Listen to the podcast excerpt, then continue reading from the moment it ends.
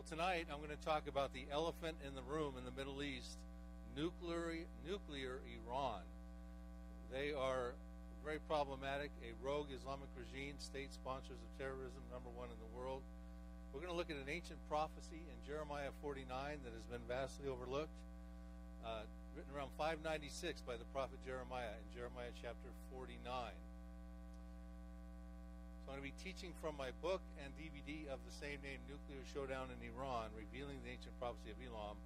I know some of you might have it. It came out a couple years ago, but for those of you that don't, brought a few extra ones out there. I want to make sure you get those. It's very I think it's one of the prophecies we should be watching for at the present time. It's right on the top of my list of things that could find fulfillment now. Well, it was in July of 2015, consummated and uh, October of 2015, so two years ago, as we are in October 2017, that we had the what they call the P5 plus one international community uh, put together a uh, nuclear deal, the Joint Comprehensive Plan of Action with Iran, the JCPOA. And so, what that enabled Iran to do was enrich uranium, get $150 billion, provide missiles to Hezbollah, get the S 300 missile defense system, uh, have nuclear breakout within months, uh, enabled them to have contracts with Russia and China, two members of the P5 plus one, to build more nuclear reactors in Iran. Thank you very much, Craig. So you see that list up there? That's what we enabled them to do. They, they got these 150 billion dollars, and uh, so they they really won out on that deal, of course.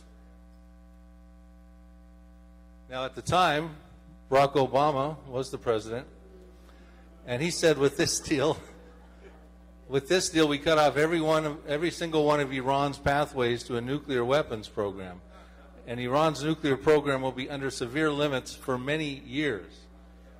Now, as we look back at Obama's foreign policy on Iran, it becomes very reminiscent of another individual named Jimmy Carter, who, if you recall, when he became president in November, between November of uh, 79 and January of 81, there was 52 hostages held captive in Iran during the Islamic Revolution.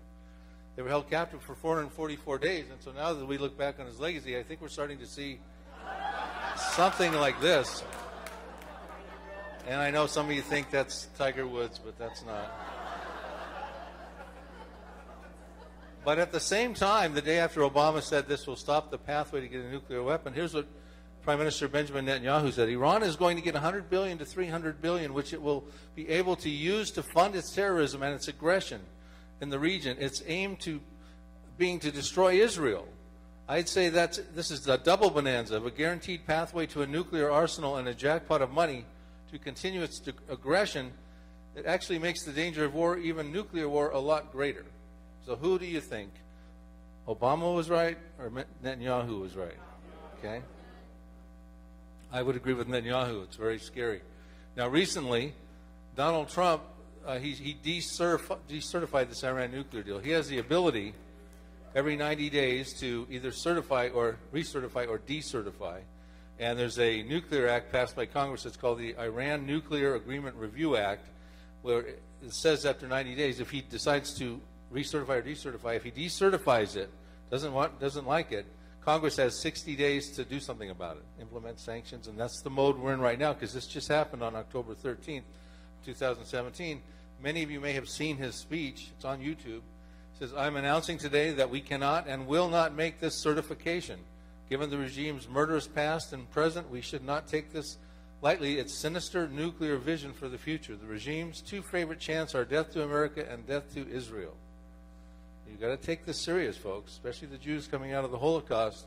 They do look at this very, very seriously. Um, I'm going to ask you to play a video, if you can dim the lights. by far the most important thing today.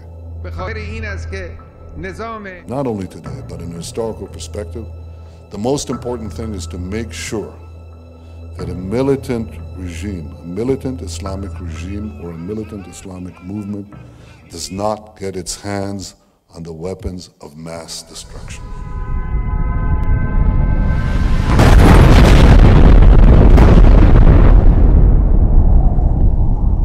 Missiles cloud midi skies over the Persian Gulf. Iran shuts down the Strait of Hormuz. Arab oil is choked off to world markets. Hezbollah and Hamas launch scores of missiles into Israel. Terror cells initiate cycles of violence in America. About 2,600 years ago, the Hebrew prophets Jeremiah and Ezekiel issued parallel end times prophecies concerning modern day Iran.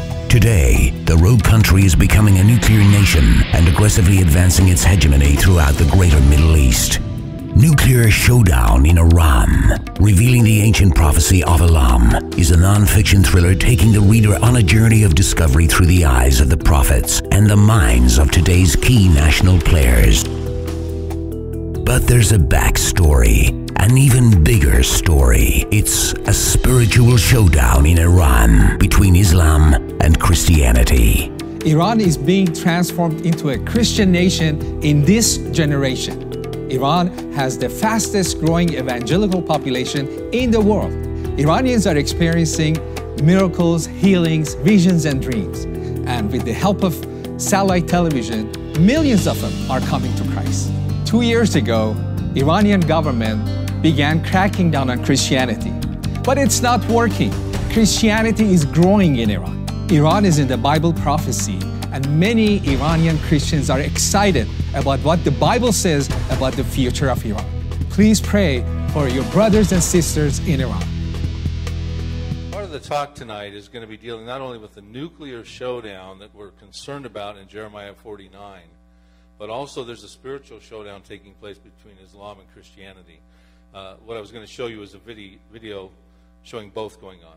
It concerns nuclear, but also what's going on in Iran. Iran's the fastest growing evangelical Christian population in the world at this point in time uh, because of supernatural dreams and visions and things like that that are taking place. So, well, you know, this is very exciting, but it's also evidence of, that we're deep into the last days. You know, so Anyway, there's a picture of me on a set with Hormoz Shariat with our Iran Alive Ministries.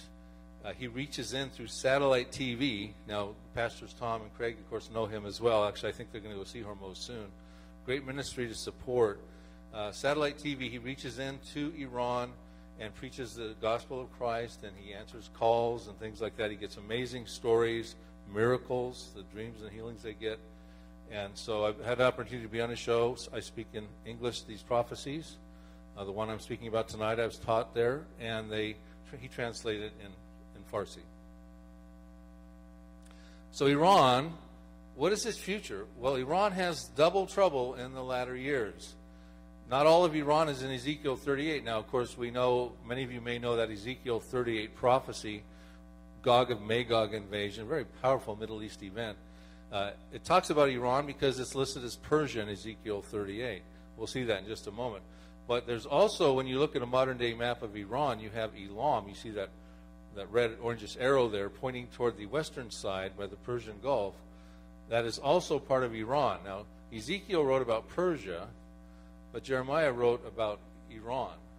So we see that Persia is definitely in the end times in Ezekiel 38, verse 5, dealing with the war the invasion that Russia will lead Turkey, and there's nine populations together. Persia, says Ezekiel 38:5. Ethiopia and Libya are with them, all of them, with Russia and Turkey, with shield and helmet. So we see they're in a war capacity with their shields and helmets coming to invade Israel. You see the arrows pointing to, by the, the countries involved in that invasion. And of course, Iran, as Persia, is among them. They're pointing toward the invasion going into Israel. So we see Iran's involved in this. Uh, you've got Russia, Libya, we think Ethiopia, Sudan, Somalia, Algeria, Morocco, Tunisia. These are all mostly Muslim countries except Russia.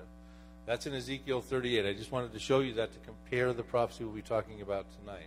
We won't spend a lot of time on Ezekiel 38. So again, here's another map of the layout to give you a, uh, a visual of what we're talking about the two prophets wrote about Iran in the end time. So when we wonder, well, what's going to happen with Iran? We have a biblical narrative, a prophetic perspective to look at, not just a secular worldview that you get on the news. You know, and both of these prophecies talk about Iran in the latter days, in the latter years. And so we see that Elam is Persia. Ezekiel wrote about that. But look at over there in that shaded area in the orange, uh, excuse me, Elam, Iran is Persia in the green, but the shaded orange with the arrow is pointing toward Elam, that other sliver. So about four fifths of Iran is Persia, and one fifth is e, ancient Elam. But now we just call it Iran today. Now notice I've got an arrow pointing to a nuclear reactor there. That's called the Bushehr nuclear reactor. That's the crown jewel of Iran's nuclear program. It was started to be built by uh, the Germans in the 70s, but after the Islamic Revolution, they got out. Iran tried to complete it, but they couldn't finish it, so they called upon Russia in the 90s to complete it. And it's, it's loaded with nu- Russian nuclear fuel rods at this point. It's a very strategic target to be struck in the very region of the prophecy we're going to be talking about. It is a nuclear disaster waiting to happen. It is built where three tectonic plates converge. So it could be an earthquake. Uh, I think the prophecy points more towards a military invasion. But you know, this is this could be the very. Plus, they're going to build a couple more. Russia's going to build a couple more nuclear reactors in here now in this area because of this joint comprehensive plan of action deal. So it's going to be very difficult for Donald Trump to back out of this deal because there's other international countries involved. Russia and China specifically are, have big contracts now with Iran since this deal has been put into motion. So this is the area we're going to be looking at in this prophecy, the subject of this prophecy.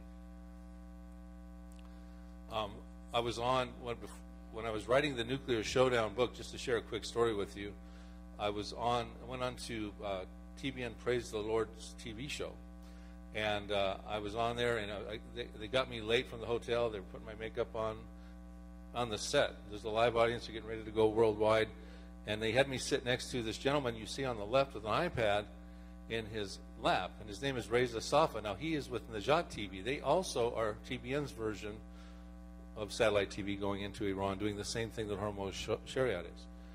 And so I was working on my book, it wasn't completed yet, wasn't published, and while they're getting us ready to go on, Reza Safa says, Bill, are you familiar with this prophecy? And he, he holds up his iPad to the very prophecy I'm going to be teaching you tonight.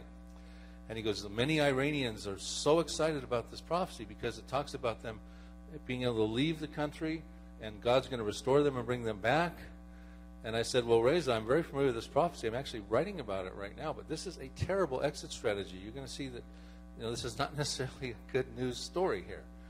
So, uh, and then immediately we were on TV, and that was the last we could talk about that together. So we're going to, if you want to turn to your Bibles, you don't have to because the, the slides will be up on the display up here. But we're in Jeremiah 49, verses 34 through 39, with the first three verses. I'm going to read all these verses to you because there's only six of them. Then I'm going to go through and unpack them for you. Uh, Jeremiah 49, verses 34 through 36. The word of the Lord came to Jeremiah the prophet against Elam in the beginning of the reign of Zedekiah, king of Judah, saying, Thus says the Lord of hosts, Behold, I will break the bow of Elam the foremost of their might. Against Elam I will bring the four winds from the four quarters of heaven and scatter them towards all those winds. There shall be no nations where the outcasts of Elam will not go. We continue on. For I will cause Elam to be dismayed before their enemies, plural, and before those who seek their life. I will bring disaster upon them. My fierce anger, says the Lord. I will send the sword after them until I have consumed them. I will set my throne in Elam, and I will destroy from there the kings and the princes, says the Lord. But it shall come to pass in the latter days, catch that, in the latter days, I will bring back the captives of Elam, says the Lord. Some translations say, I will restore the fortunes of Elam. Okay, now let's look at what's going on here. Many times in those six verses, the Lord says He will be doing something. So at first he says he's going to bring a disaster upon them, but why? Because he is fiercely angry. He's fiercely angry with something in Iran. Well, who's what's he angry about? Well, he's angry with the leadership. They've got poor leadership because he says he's going to destroy from there the kings and the princes. You do not destroy good leadership. I'll show you a slide in a minute about King Cyrus. He was a good king of, of Persia. So why is he angry, fiercely angry, to the point that he would bring a disaster in that specific area we looked at? Well, it's because they want to launch something lethal somewhere. And the Lord has to prevent that. He's got to break their bow so that they can't launch something lethal, but at the foremost of their might.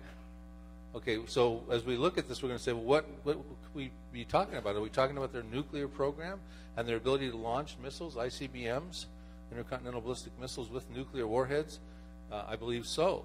So we'll look at that on a couple slides in a minute.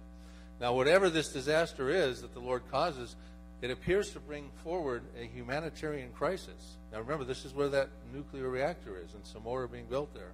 Because it says in the aftermath, He will bring the four winds from the four quarters of heaven, and He will scatter them toward all those, those winds. And it says there'll be no nations, plural, where the outcasts of Elam don't go. So it's a worldwide dispersion in the result of whatever this disaster is that is brought forward by the Lord.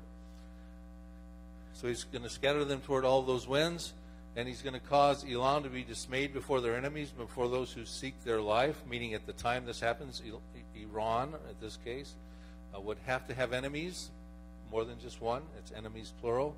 We'll look at that. And then he's going to send the sword after them until he has consumed them. Now, that is typically referring to a military invasion when you look conceptually in the Bible. And then he says, so those are covering verses 49, verses 34 through 37. Now, here's why Reza Safa got a little excited because the next two verses are a little better news for Iran.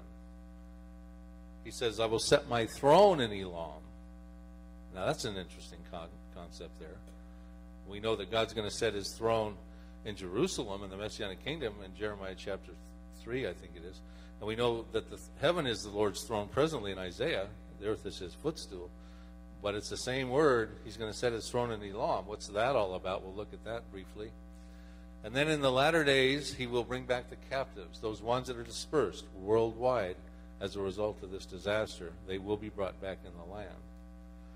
So they will have a remnant of Iranians. Now, he's. I, I believe at this present time we should be watching this prophecy because the leadership of Iran, in my estimation, has got the Lord fiercely angry.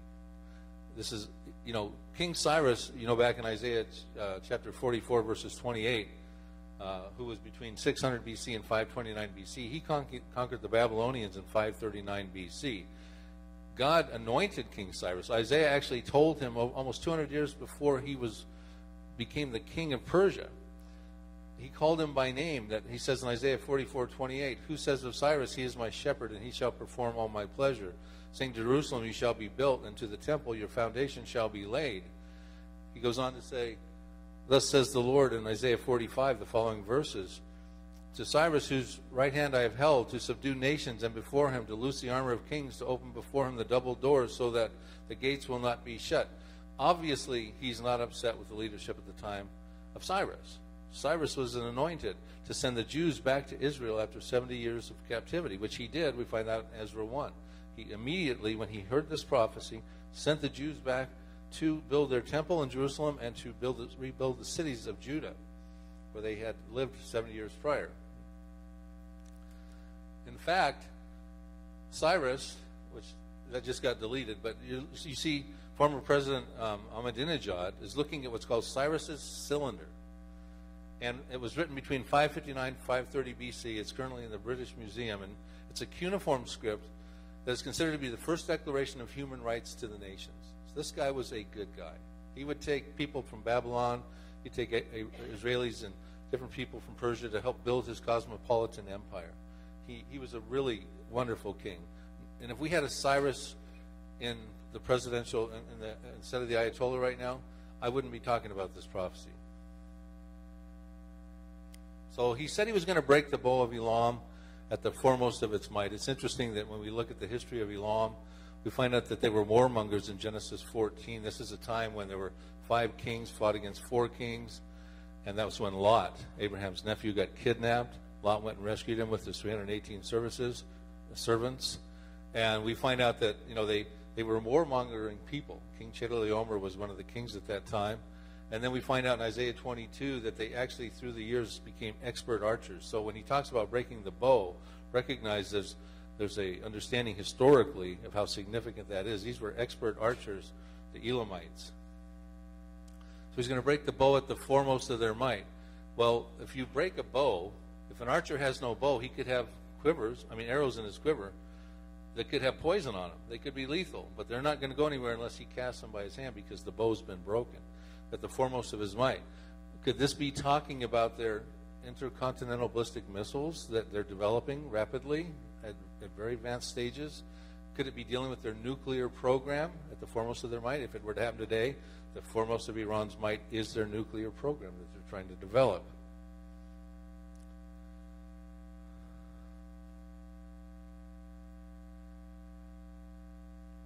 Hold on a second. Well, this is interesting. This is a concern of Benjamin Netanyahu.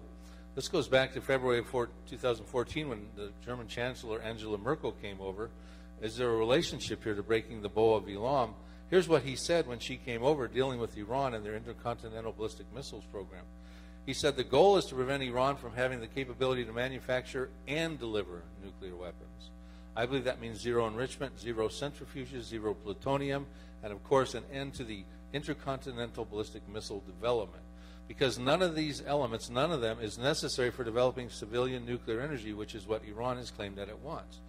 Dual concerns of Benjamin Netanyahu not only their nuclear program, but their ability to put a, a nuclear bomb into a uh, ICBM that could not only, he's warned it could not only take out Israel, but could hit Europe and ultimately down the road, he's concerned about America.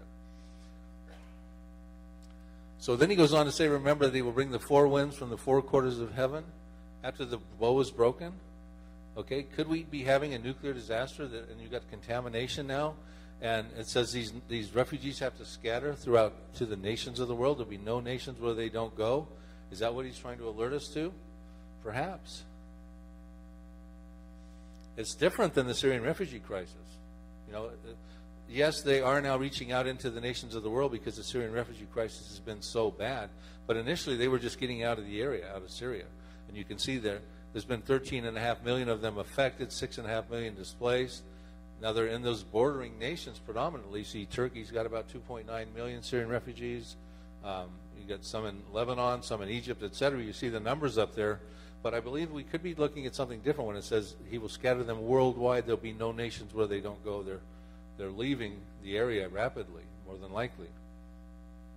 It's interesting in those Syrian refugee camps presently um, they're also experiencing conversions to Christianity. They're very disenchanted and disenfranchised by Islam, dreams and visions. Here's Mafida. She is a widow. She's lost her husband and her family, and she's with other widows who have lost probably their husbands and families, and they've seen their children be maimed or taken away. And I mean, it's really gruesome and bad over there. And so she's got what's called a widow sisterhood in these refugee camps, and she meets with these women, and she starts praying to them and reading the Bible to them And she's, you see that she starts to ask them after they hear about Jesus Christ if they want to accept him and take an altar call. And you can see that many of them are doing that because they realize, look at how happy they are now. They realize that Jesus is the way, the Word became flesh and dwelled among them, and Jesus is the way, the truth, and the life.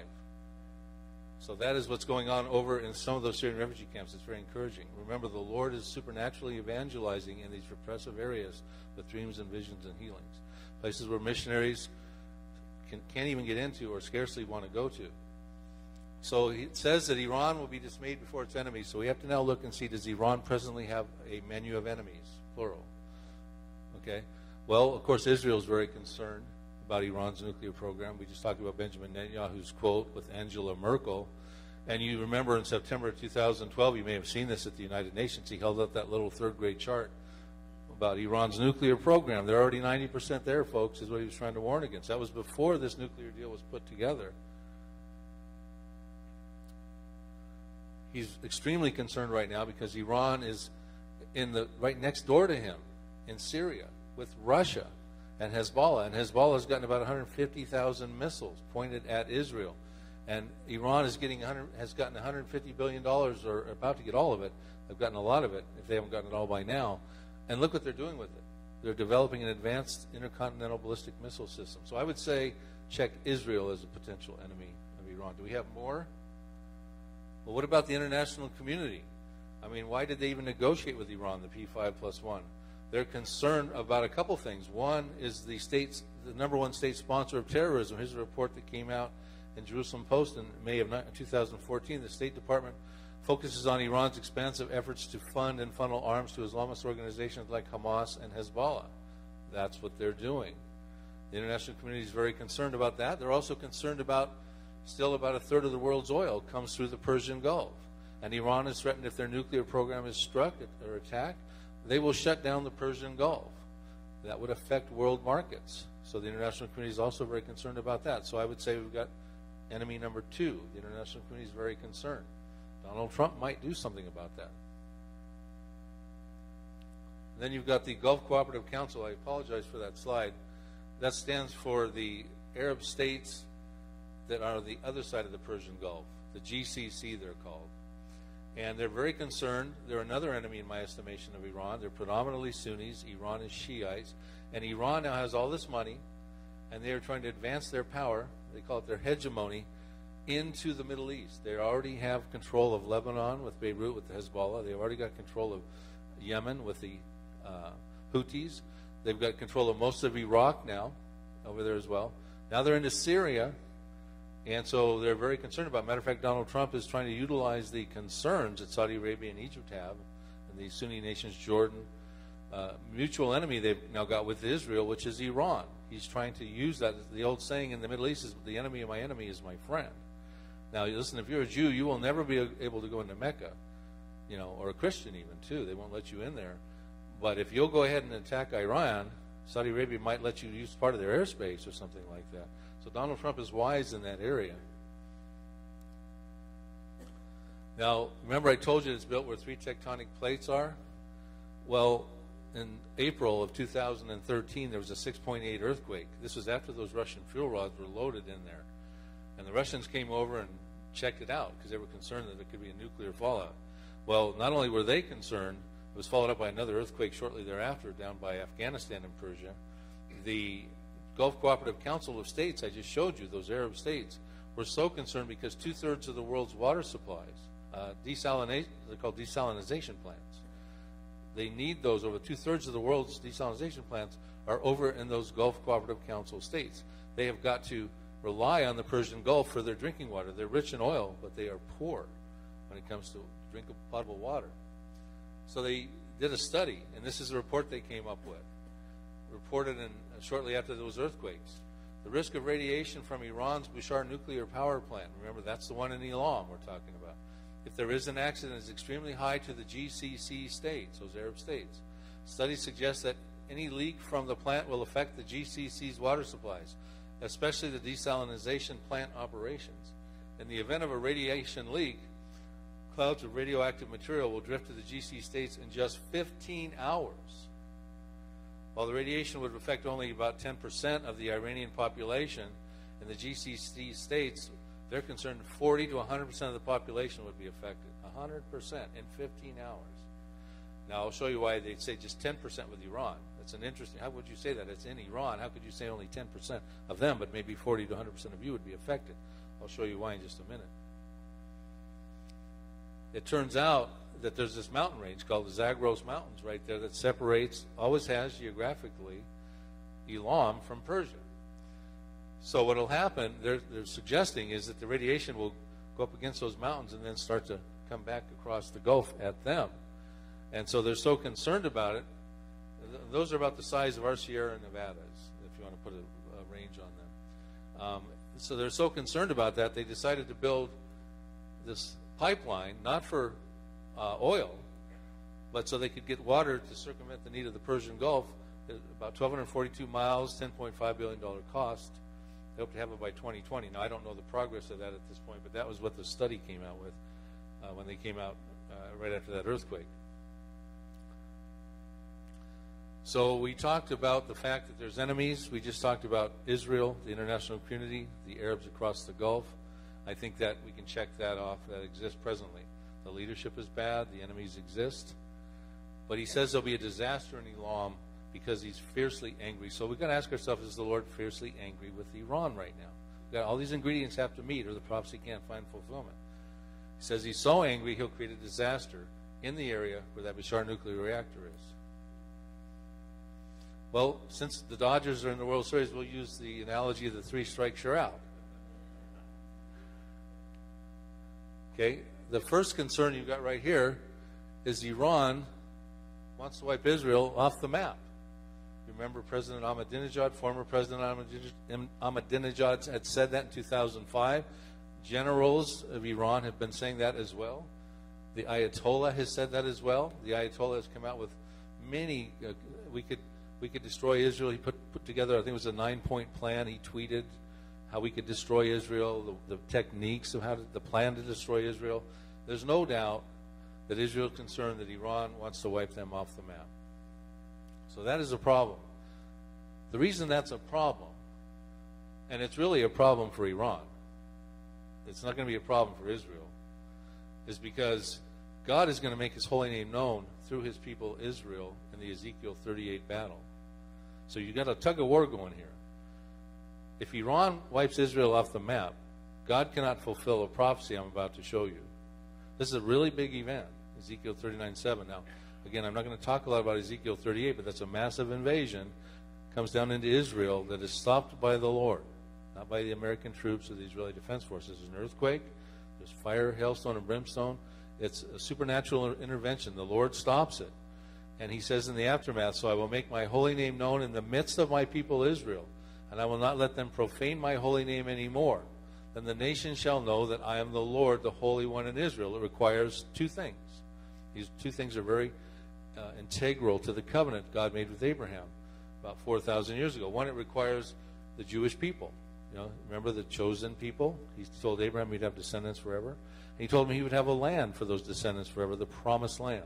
So he's saying he will, my people Israel will survive. They will be in the land, and they are right now in the latter days. And he will have them back in the land, and he's going to prove when he stops us, he's the Holy One in Israel, the land and the people. Now, Iran is going to try to prevent that from happening, not knowing that that's going to be a problem. Who's going to stop God from fulfilling this prophecy? Iran's going to go down, in my estimation.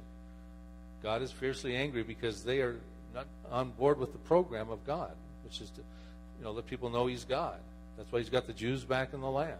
Keeps His promises to Abraham, and He keeps His promises through Jesus Christ to us who believe in Him.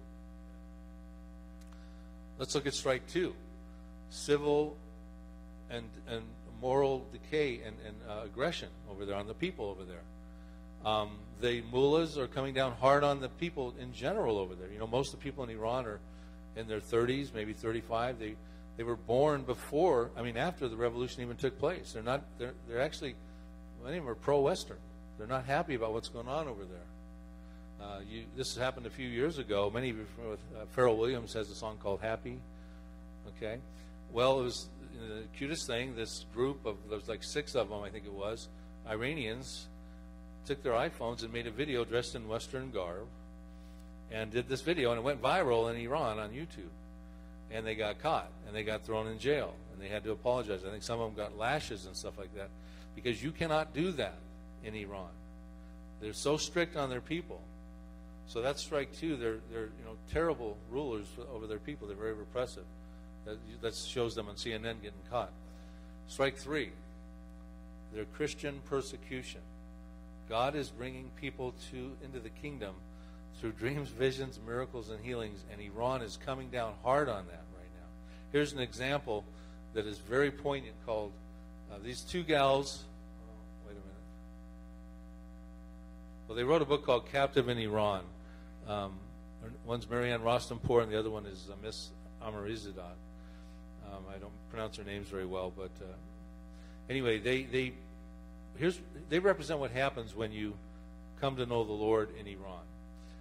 They came to know the Lord through a home church, and then it's hard uh, about that time. Uh, the Ayatollahs clamped down. They said they're going to close all home churches. This is a few years ago. They're going to imprison all pastors and persecute all Christians. And now they're actually imprisoning Christians as well.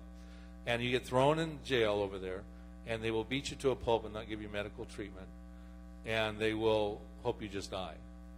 Okay? That is what's going on presently in Iran. Now, these gals do what many people do they go to Turkey, because you can go there without a visa for three months.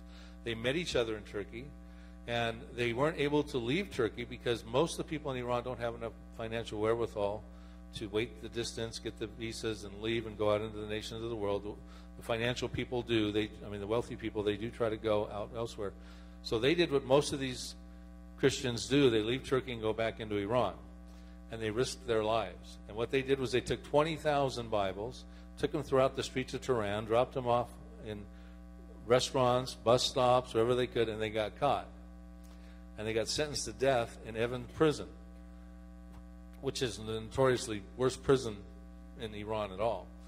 And uh, so they were supposed to die. Well, they were in there for 256 days. I think was that was the time they were in there, and they turned it into a church. They were praying for people, worshiping. A lot of the prisoners were coming to know the Lord, and they kept getting hassled by the authorities there. And because of the public outcry and stuff, they actually got out, and they wrote this book called "Captive in Iran." Great book. I've read it. I've emailed and spoken with these gals. I would encourage you to get it. But this is what they do over there, folks. I mean, I, I, a good friend of mine is a pastor of about 3,000 pastors over there, at underground church. His name's Mansour. He tells me these stories. These people are willing to, they know the cost of Christ, the cost you got to pay for Christ. And so, and they're, they're there and they're stuck. And they're very concerned about this prophecy, many of them, because they realize there's been a disaster in this area. So I want to talk about, we talked about the four bad verses in Iran the nuclear showdown concerns, let's talk about the spiritual showdown in Iran that's taking place right now. We briefly touched upon it. And, uh, you know, it's an amazing situation. Like I said, it's the fastest growing evangelical population in the world. So the verses that are encouraging to them in Iran are those last two verses, Ezekiel 30, uh, Jeremiah 49, verses 38 and 39. It says, I will set my throne in Elam. I will destroy from there the kings and the princes and in the latter days bring back the captives of Elam. Now, again, I said that the, in Isaiah 66, heaven is the Lord's throne, the earth is his footstool. Uh, we know that in Jerusalem it'll be Jeremiah 3, verse 17. At the time uh, in the Messianic kingdom, Jerusalem will be called the throne of the. So, what is he talking about here? And, and this has got many Iranians excited that God's going to put his throne there. Now, it can mean a seat of authority, like Persia was anointed and a seat of authority in that area. But it can also mean he's going to put set a literal throne there in the Messianic kingdom when he brings back the captives of Iran that are out in the nations of the world that have been dispersed where all the outcasts of Elam have gone. Now, but let's be clear on this. If you're a believer in Iran right now, because this this restoration he's talking about, where he brings back the captives of Elam, that happens at the end of the tribulation period. You know, when there's an, a remnant that goes back into the land. So a believer right now will get raptured and not go. You know, I mean, well, they might experience this disaster. We don't know, depending what you know. It's a photo finish. We could be raptured, and this could happen afterwards, or this could happen, and we could be raptured afterwards. Uh, I have taught with Hormoz Shariat on the rapture, so they would understand this prophecy is interesting, but you want to know the prophecy about believe in Christ and get raptured. So we've taught about that. So people who get raptured will not be part of this captives that are brought back to Elam, this remnant of Iranians. So just try to be clear on that. So our emphasis right now when we reach out to these Iranians is believe now. You know. Not just Iranians, all of us, right? So the good news is for Iran is there'll be a remnant. But there's also good news for Israelis. There's also good news for Egyptians. There's also good news for Assyrians. They will all have a remnant. It says in Isaiah 19, verses 24 and 25, in that day, dealing with the Messianic kingdom, Israel will be one of three with Egypt and Assyria, a blessing in the midst of the land, whom the Lord of hosts shall bless, saying, Blessed is Egypt, my people, and Assyria, the work of my hands, and Israel, my inheritance. So look what he's calling them. He's calling Egypt my people. Remember, Pharaoh, Pharaoh, let my people go. but believing in Christ, the Egyptians who do at the end of the tribulation, he's actually going to call them his people. Assyria will be the work of his hands, and Israel my inheritance. Now, I have a video I wanted to show, which talks about a very interesting story. I hope we can do it. Uh, we'll give it a try. It's called Padina's story, and uh, it's, it shows you how active the Lord is in Iran. We're dealing with a spiritual showdown right now. Can we try it and see if the sound works on the second video? Dim the lights and see. If not, I'll have Hopelessness to. and despair. These are the words that Please best describe the current situation in Iran. As a result, Iran has one of the highest suicide rates in the world. My name is Hormoz Shariat, and I'm the president of Iran Alive Ministries. What you're about to see is an actual story that happened here during a broadcast at Iran Alive. This is a story of a life transformed by the power of the gospel. Watch this, and I will see you after the video.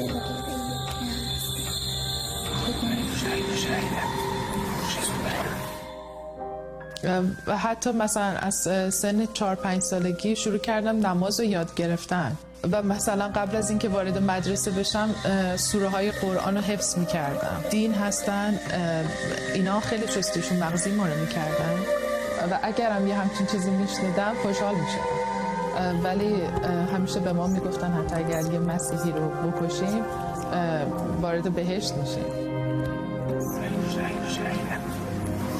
و برای همین بیشتر تلاش می‌کردم که قانونهای مذهب رو دقیق تر انجام بدم. فکر می‌کردم وضوع اشتباه گرفتم. دوباره هی می‌رفتم وضوع می‌گرفتم. شاید این مثلا برای یه نماز ده بار تکرار می‌شد که من می‌رفتم وضوع می‌گرفتم و برمیگشتم.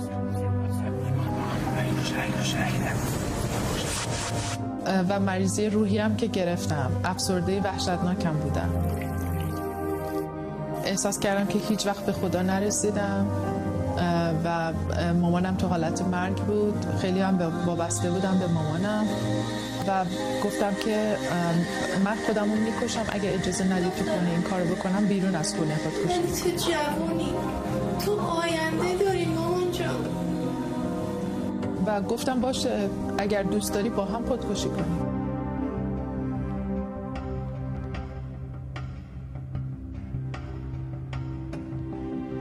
brothers and sisters, I'm with you tonight. The Lord has a special message for you tonight. If you're hopeless, if you're oppressed, if you're planning to commit suicide, the Lord says stop. He has a hope and a future for you. If you're planning to kill yourself, stop and call me. و برای نیم ساعت با کشورما صحبت کرد کاری که کردم انجام میدم و اگر تو بخوای پشیمون بشی من خودم تنها این کار میکنم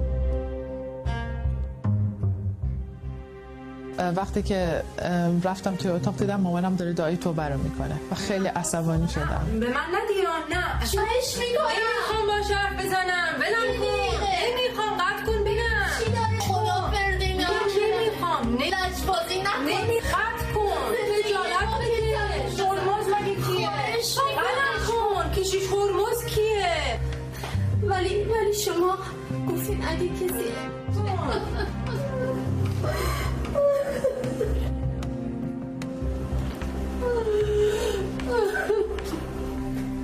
When I talked to her, she was cold. بله من She پرزینا was هستم fighting, and she told me very proudly, I'm going to kill myself, and your Jesus cannot do anything for me. After about an hour of argument with her, uh, and I couldn't change her mind. عیسی من به تو ایمان میارم You said it yourself. Allah has done nothing for you. Give Jesus just one chance. You can always kill yourself next week. وقتی که این فکر اومد توی سرم گفتم این بهترین راهه که یه بار دیگه تا آخرین لحظه مرگم به الله خدمت کنم She was thinking, okay, I'll pray, and next week, this time, Jesus had not done anything for me. I'll call uh, live on the air and I tell everybody, look, I tried Jesus for a week and nothing has changed, and I'm going to kill myself tonight, and I would do it on the air. و بعد از یک هفته که خودکشی می‌کنم حداقلش اینه که وقتی به حضور خدا میرم میگم آخرین کارم هم برای تو انجام دادم.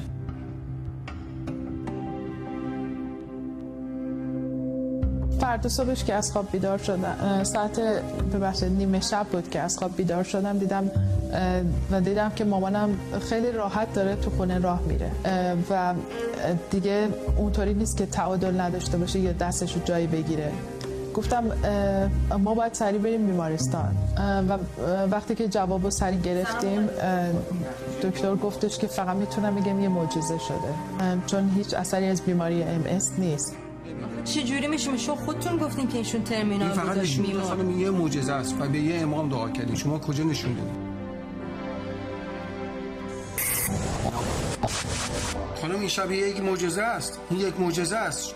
ما اصلا به هیچ امامی دعا نکردیم. به عیسی مسیح دعا کردیم.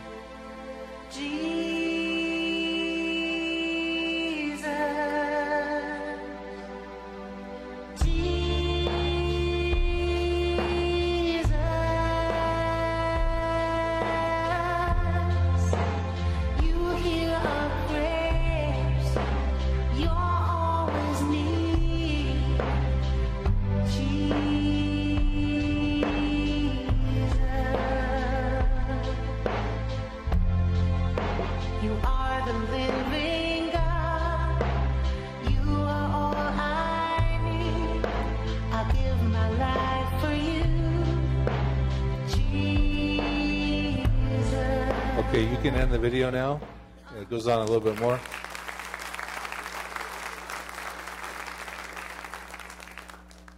So, Jesus can do nothing for me, she said. And then he said, just give him one chance. And he proved to her that he's in the miracle business. He is still in the miracle business. Dreams, visions, healings, personal encounters. This is what they're experiencing over there in Iran. God wants none to perish. So, you know, uh, Padina married Mansour, the pastor I was telling you about. Now, how that happened was Padina came over here to America. She worked for Hormoz Shariat for a while as a disciple. And after a little while, I guess it was for maybe a year, so I don't know the exact time, she came to Hormoz and said, Hormoz, I really need to go back to Iran. And he said, Padina, you are doing so much good work here for the kingdom, and you could be persecuted and killed in Iran. And he said, she said, I, I don't care. That's where Jesus is. Jesus is not here in America. So just the thought. That's that's like I said. That is a, very active faith in Iran right now. Now Mansour and her, and that's not their real names. I, Mansour I saw about a year ago, and he showed me a video of Padina's mom, who was desperately ill. She was about to die. I mean, they didn't know how much longer. Now she's she's. The video showed her dancing with Padina and her sister at her sister's birthday party. Now, I mean, so she's still healed. These are not temporary healings. This is still going going on. But they decided, Padina and Mansour, not to have children because of the concerns that could happen for them being such high profile people in Iran right now. And uh, so, a real commitment that these folks have shared over there, and this is what's going on. These are your brothers and sisters across the globe that understand what true faith is. And if you need a miracle, like Padina's mother, that you know where to go. Jesus is still in the miracle business. And if you haven't made a decision for Christ, He wants to have a relationship with you. He wants to give you an abundant life now, and He wants to give you eternal security forever. And you confess with your lips that He's the Lord, and you believe in your heart that God raised Him from the dead, and He becomes your Lord. And you turn, and He, he indwells you. He sends His Holy Spirit to indwell in you. That's the process. It's a gift of God through faith. It's God's grace, not of works, lest we should boast. So if you haven't made that decision yet, you in this room, or you live streaming, or that watch this on YouTube, uh, I encourage you now to make this decision because we are talking about one prophecy right now that could happen at the present time, and there are many more that could follow, uh, dealing with Middle East things and even in America.